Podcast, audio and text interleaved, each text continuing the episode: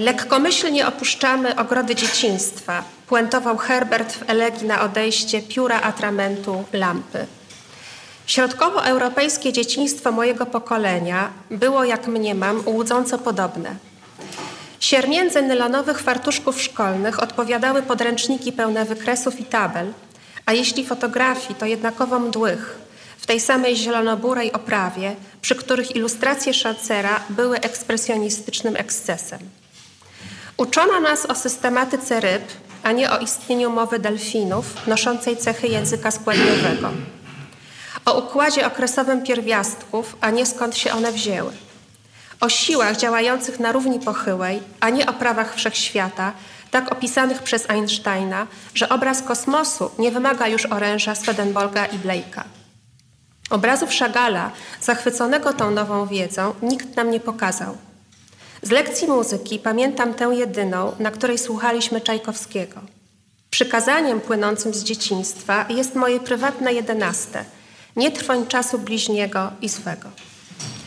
Przeciwwagą dla szkolnych przedpołudni były domowe wieczory we wspólnym pokoju, w którym słuchaliśmy książek.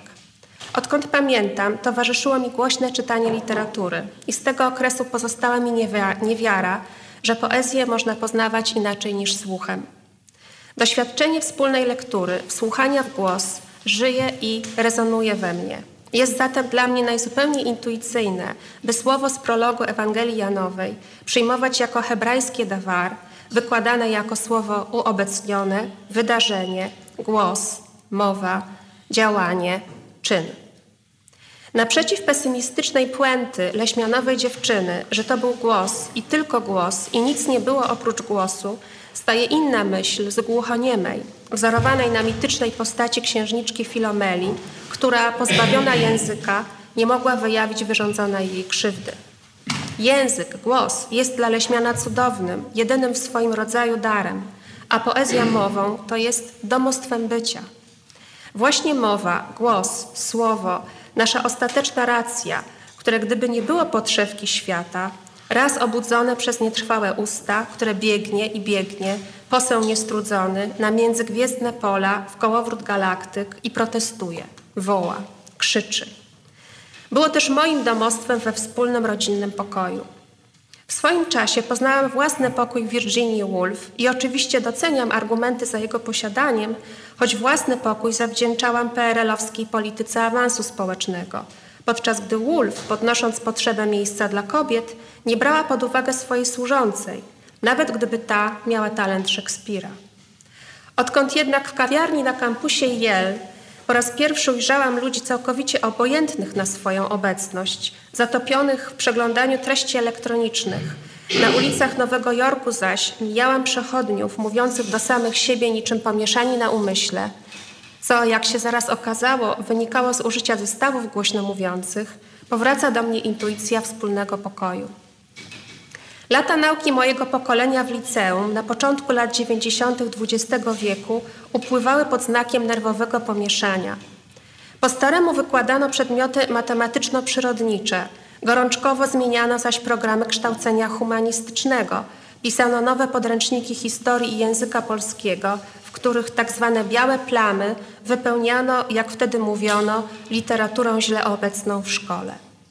W efekcie tej wymiany, gdy czytaliśmy Herberta, było to przesłanie pana Kogito, potęga smaku i pieśń o bębnie.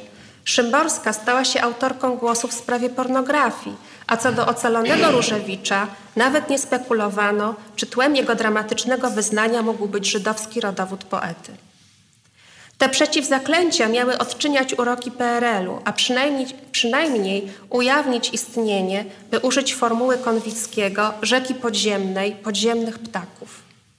Te wspomnienia niebieskiego mundurka mają służyć wciąż aktualnej niestety konstatacji, że w polskiej szkole humanistykę ciągle zastępuje mitotwórstwo, a komu brak jakiegoś wspólnego pokoju, tego dojrzewanie z jego właściwym Europejczykom mechanizmem łagodnego przebiegu dezintegracji pozytywnej dokonuje się dużo trudniej. Brano nas za nośniki danych, na jakich, jak się wydawało, można było skasować jedne treści i zapisać nowe, by wreszcie wyposażyć nas właściwie na czas życia w nowym świecie, w nowych czasach, podczas gdy byliśmy tylko kolejnymi przedstawicielami kolejnej międzyepoki. Odtrutką na odtrutkę stał się dla mnie wówczas Międzynarodowy Festiwal Gombrowiczowski w Teatrze Powszechnym w Radomiu oraz niemałym wysiłkiem zdobyty antykwaryczny komplet dzieł Gombrowicza w znanej czarno-białej serii. We wspólnym pokoju znalazłam się niebawem na krakowskiej polonistyce, studia rozpoczynając od wysłuchania wykładu inauguracyjnego Czesława Miłosza. Krótko potem dowiedziałam się, kogo w renesansie nazywano humanistą.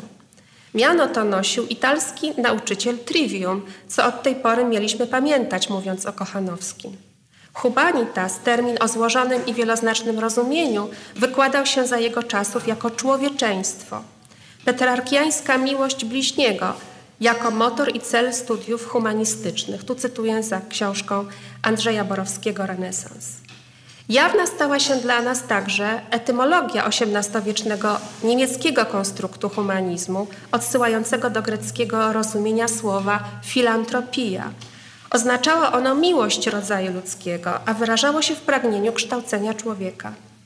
W pierwszych dekadach XIX wieku z kolei humanizm był już rozumiany jako humaniora, czyli jak pisze Borowski, ogólne wykształcenie klasyczne oraz jako model wychowawczy.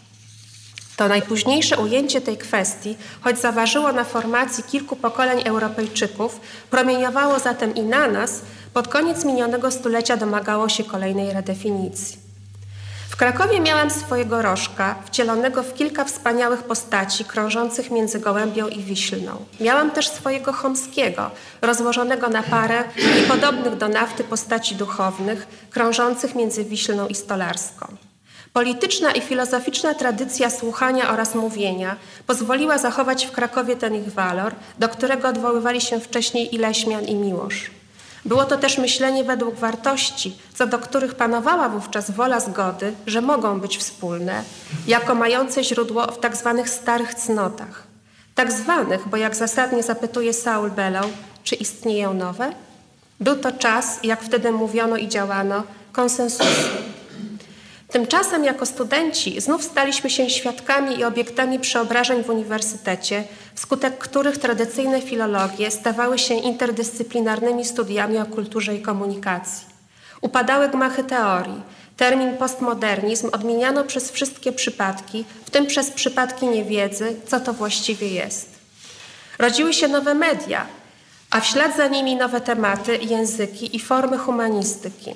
Powitaliśmy je z entuzjazmem, zwłaszcza jako uczestnicy życia młodoliterackiego, kiedy identyfikacja z grupą bywa najsilniejsza. Podsuwały instrument różnicy, czy jak obecnie mawia Jansowa, ślepej plamki dyskursu, pomagając powoli rozkruszać monolity rozmaitych narracji, jakie wytworzyła także i nasza wspólnota, zagospodarowywać obszary, których istnienie umykało dotychczas uwadze. Wspierały lektury jak najdalsze od mitotwórczych, poza tym, że bywały mitotwórcze wobec samych siebie. Po wyczerpaniu się potencjału strukturalizmu, który choć tak ostro zaatakowany przez Miłosza w PRL-u gwarantował autonomię badawczą, nowa humanistyka zaoferowała literaturoznawcom niczym nieskrępowaną wolność wyboru tematów, perspektyw, metodologii i języków. Za jaką cenę? Ponieważ wkrótce zaczęła dokonywać się ich specjalizacja i rozdrobnienie, nowi humaniści i posthumaniści muszą szacować ryzyko podzielenia losu Czerwonej Królowej z Alicji po drugiej stronie lustra, że trzeba biec jak najszybciej, by pozostać w tym samym miejscu pod tym samym drzewem.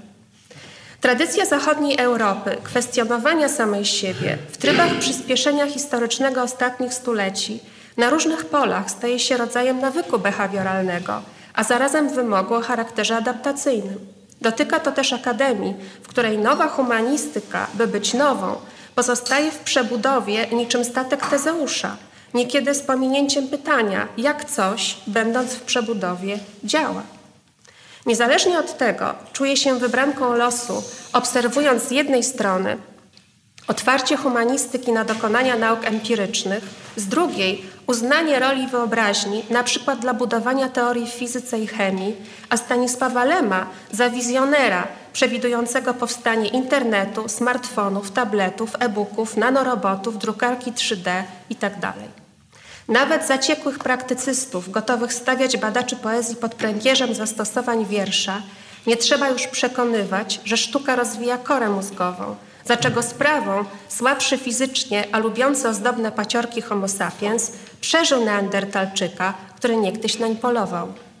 Gdy powstają subdyscypliny i transdyscypliny humanistyczne, których pole badawcze jest nieostre, a metodologia zmącona, spełnia się marzenie Miłosza o nieamatorskim poznaniu, przekraczającym XIX-wieczne podziały między naukami.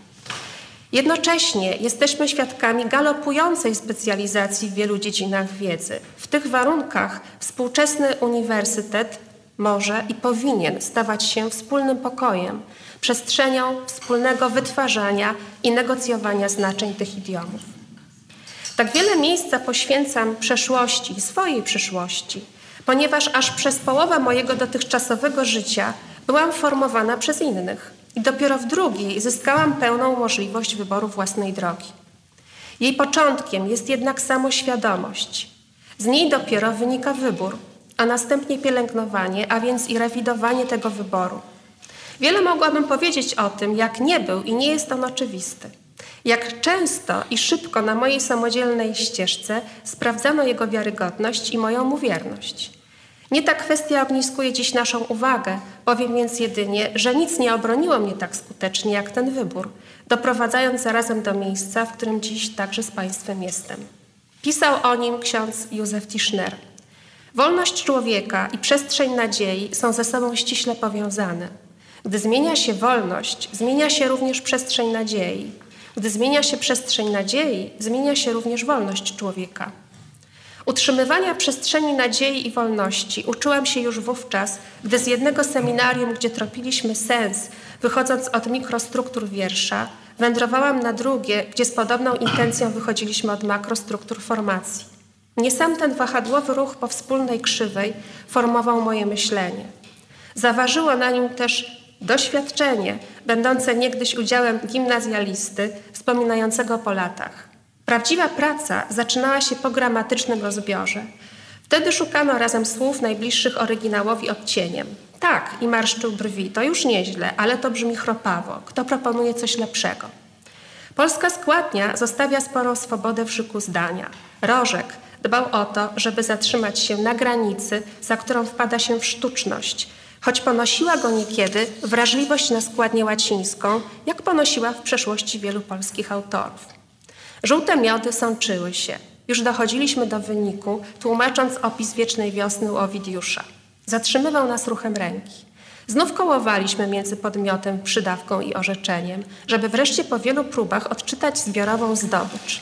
I żółte z zielonego dębu sączyły się miody. Często na jedną taką linię zużywaliśmy całą godzinę i na rok szkolny nie przypadało więcej niż kilka stron wierszy. Jednakże dzisiaj, porównując, widzę zupełną niewspółmierność pomiędzy wpływem, jaki na mnie wywarły te ćwiczenia, i szczupłością używanego do nich materiału. Chociaż wtedy tego wcale nie podejrzewałem, czas im poświęcony ważyć miał więcej niż całe dnie magazynowania bezużytecznej później wiedzy z różnych dziedzin. I ostatecznie nie chodzi o tęsknotę do Złotego Wieku, czy o zamek Słońca, który stał wsparty na błyszczących kolumnach, czy o faetona spadającego z nieba, o śnieżny szczyt góry Sorakte, czy o pasterzy z Bukolik. Nawet nie o strzępy wierszy, powracające później obsesyjnie w różnych okolicznościach życia, chociaż ich dźwięczność obudziła miłość do rytmu i niechęć do poezji zbyt płynnej. Najważniejsza jest raz nabyta umiejętność skupienia uwagi nie tylko na znaczeniu, ale na sztuce powiązań, pewność, że to, co się mówi, zmienia się w zależności od tego, jak się mówi. Podobnie szczodrze gospodarowaliśmy naszym czasem w próbach zrozumienia strofy, wersu, metafory, przez co lekcje literatury stawały się miejscem emocjonalnym, swobodną wymianą energii osób, choćby inaczej wokalizujących słowo poetyckie, zespołową próbą brzmień partytury tego słowa, szkołą obecności i współobecności, zawiązywaniem wspólnoty wokół ważnych głosów. Były poszukiwaniem mądrości. Rozmowy te stanowią dla nas dziś swoiste memoria. Angażowały bowiem naszą wiedzę, myślenie, odczuwanie, wrażliwość, a zatem i ciało oddech, mięśnie, nerwy, krwiobieg, zmysły, zapisane w nas ślady tych poruszeń odżywają w osobistej praktyce obecnych spotkań ze Słowem. Raz obudzona wiara w Jego mocy żyje i wyzwala szczególny doń stosunek, zwłaszcza gdy jest to słowo tak niepewne i słabe, jak archiwalny gryzmoł, zarys, incipit, myśl podjęta, lecz zmącona, zgubiona lub porzucona. Tej szczególnej parol, której afazje znaczą więcej niż światło między wersami wydanego dzieła, przynależy wyjątkowa czułość, którą winien jest humanista, zwłaszcza edytor, biograf, historyk. Rozmiary tej czułości wykreślają rozmaite inne granice. Na mojej półce obok serii dzieł Gombrowicza nie stanął Kronos. Mówię o tym, gdy polska humanistyka przeżywa renesans studiów nad słowem, wzbogacanych o badania archiwalne, krytykę genetyczną, edytorstwo naukowe, biografistykę akademicką, w realiach rewolucji modelu piśmienności. Gdy odbiór dzieła zapośrednicza medium cyfrowe, kategoria spotkania obejmuje kontakt wirtualny, a wspólny pokój tworzy się na platformach elektronicznych. Dla mnie, przedstawicielki między epoki, nowe obyczaje komunikacyjne nadal wynikają z więzi starego typu. Tracą one jednak swoją oczywistość, podobnie jak poszukiwanie w dukcie pisma manifestacji osoby, uznawania konstruktu tej esencjalizowanej postaci, a nie szkiełka archiwalnej lupy za miarę postępowania z jej słowem. Nurtujące mnie dziś pytania dotyczą tych miar. W jaki stopniu ich pielęgnowanie jest ochroną tradycji zrodzoną, e, zrodzonej z własnej pamięci? Czy uniwersytecki humanista ma do niej prawo? Czy wolność taka przysługuje raczej poecie, wiernemu lampie i stalówce minionego dzieciństwa? Czy chcemy i powinniśmy poświęcać jedne wartości w imię innych? Czy, mówiąc znów językiem Czesława Miłosza, na drodze poszukiwania eliksiru młodości i praktykowania miłości, igła kompasu musi drgać. Dziękuję bardzo.